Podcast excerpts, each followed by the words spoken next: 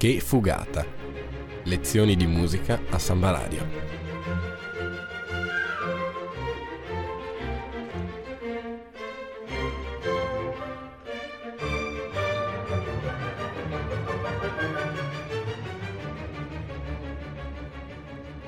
In studio Nicola Pifferi e Alessandro Arnoldo.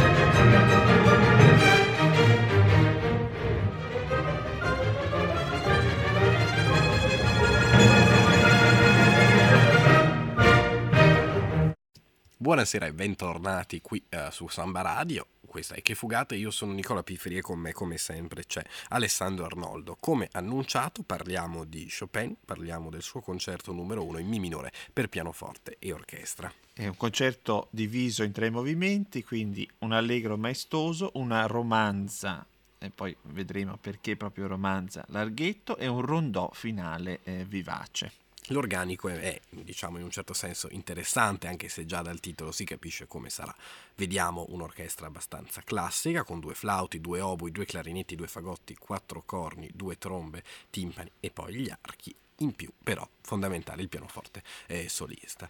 La composizione è da ritrovare nel, dall'aprile all'agosto del 1830 e la prima esecuzione è appunto nel 1830 a Varsavia, al teatro, a Varsavia, scusate, al Teatro Nazionale.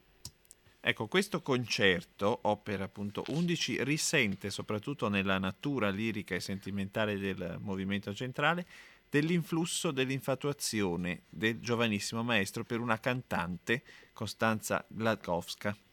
È strutturato, come dicevo, in tre movimenti, quindi un allegro maestoso, una romanza, larghetto e un rondò vivace. Chopin decise di presentarlo ai suoi concittadini come sorta di regalo da Dio prima di abbandonare Varsavia. Né lui né i suoi amici però immaginavano che non vi avrebbe più fatto ritorno.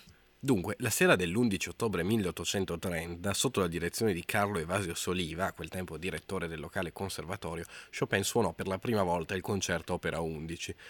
Il suo modo liberissimo di interpretare, il suo celebre rubato e la costante ricerca di un eloquio cantabile nel fraseggio furono subito colti come elementi che avrebbero potuto mettere in crisi qualsiasi direttore d'orchestra. Non appena intuì a quali rischi andava incontro, Soliva, che aveva ascoltato il giovane maestro suonare la parte solistica, e prese Chopin da parte e gli spiegò che qualsiasi variazione di tempo andava concordata col direttore, pena il caos e la confusione in orchestra. Il polacco comprese al volo, tanto è vero che eh, tempo dopo riconobbe che se Soliva non avesse preso con sé la mia partitura e non avesse diretto in modo che io non potessi lasciarmi trascinare troppo dalla foga, non so cosa sarebbe successo.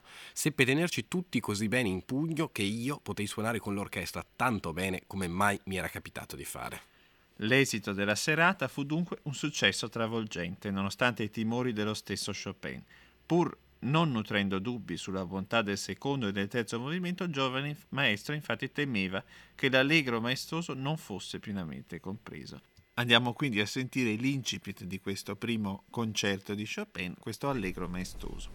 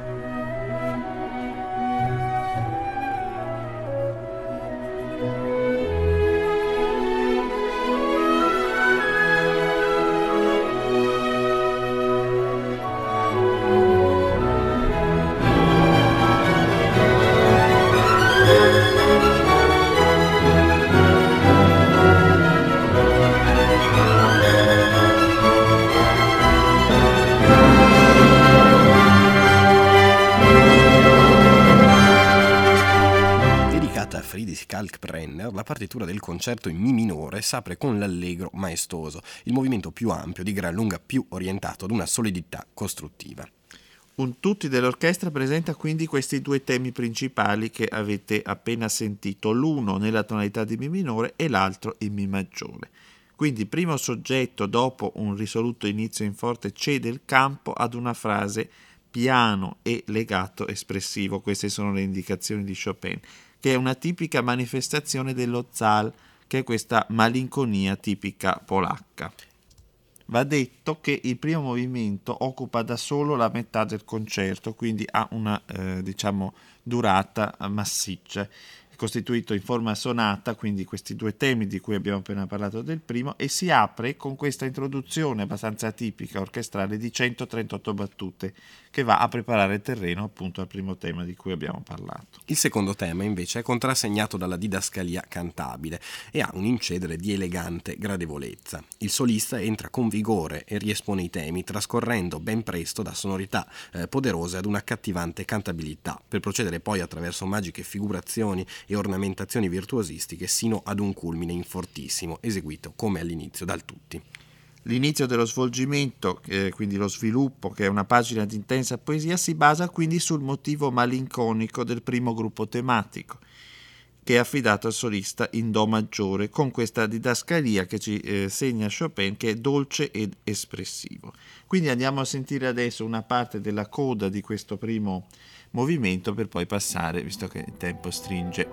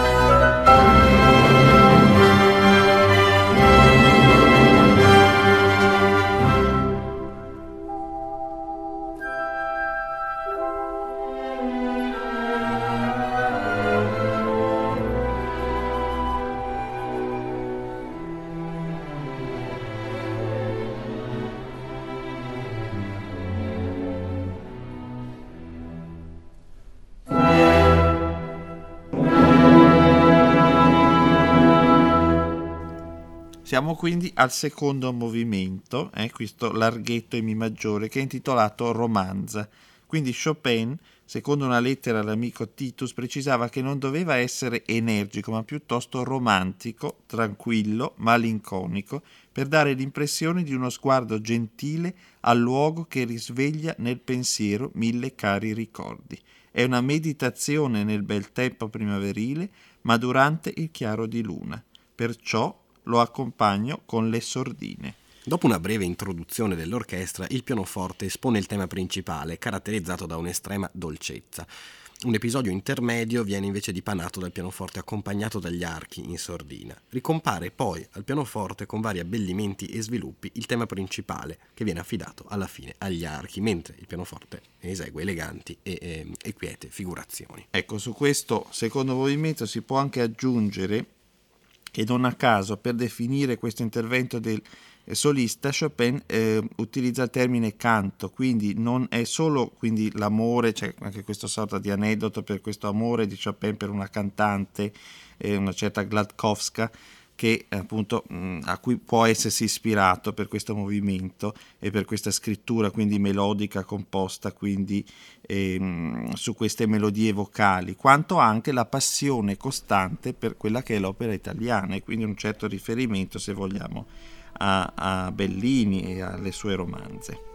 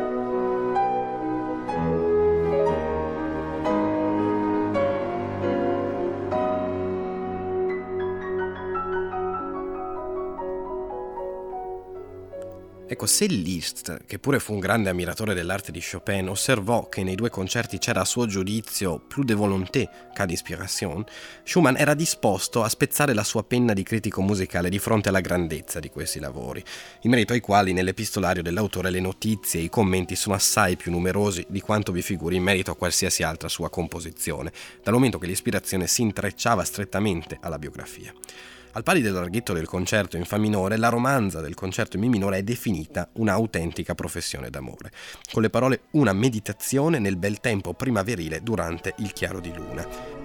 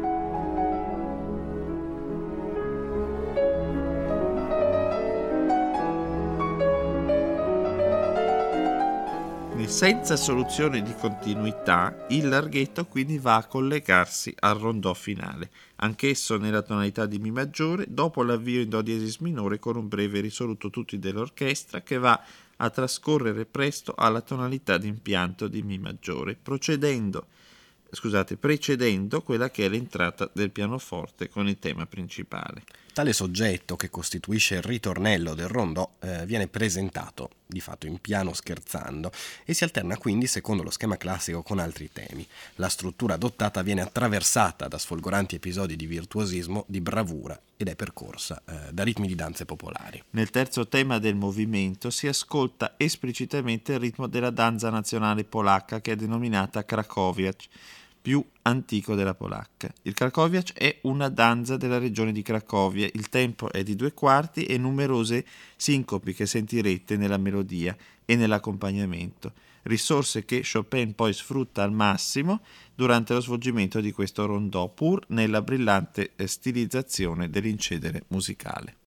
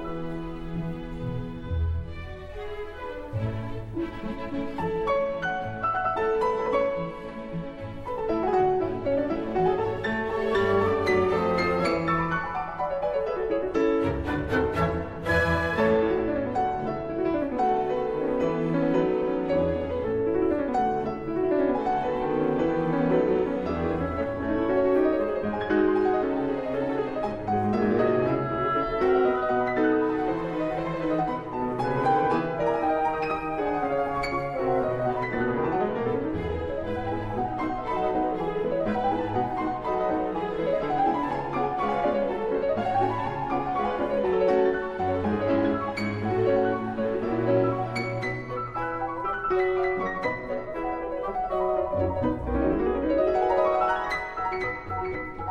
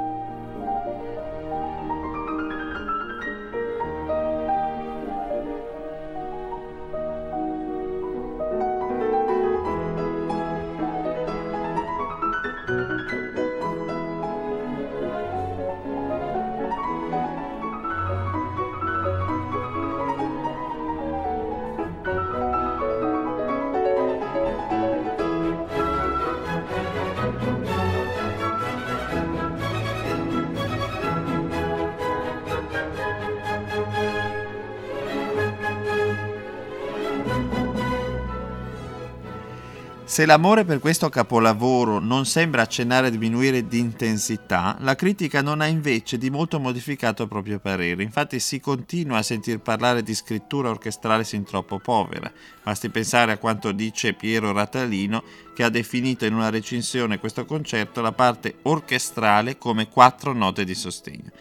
Ecco e quindi un posta- uno spostamento diciamo di questo peso specifico del concerto unicamente sul solista, di mancata adesione quindi nella costruzione dei movimenti al modello classico, addirittura si parla di una fallace preparazione come orchestratore. Ma perché c'è questa incomprensione nei confronti di questa, di questa composizione?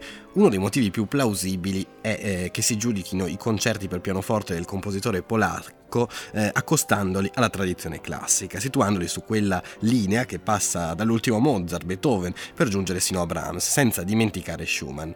Come però giustamente rileva Castone Belotti nella sua monografia su Chopin, eh, a quel tempo i concerti di Beethoven erano in sostanza sconosciuti a Varsavia, mentre erano molto popolari quelli di un gruppo di compositori come Ries, Kalkbrenner, eh, insomma, nei quali l'orchestra era concepita come semplice accompagnamento dei passi espressivi o virtuosistici del pianoforte solista. Lo strumentale quindi di questi concerti è, è grandemente ridotto al punto che se si eccettuano le introduzioni le conclusioni orchestrali e qualche tutti che separa una sezione dal, dell'opera dall'altra, l'orchestra si limita spesso a pochi tocchi e talvolta tace del tutto. Dunque bisogna cambiare quello che è il modello al quale confrontare Chopin.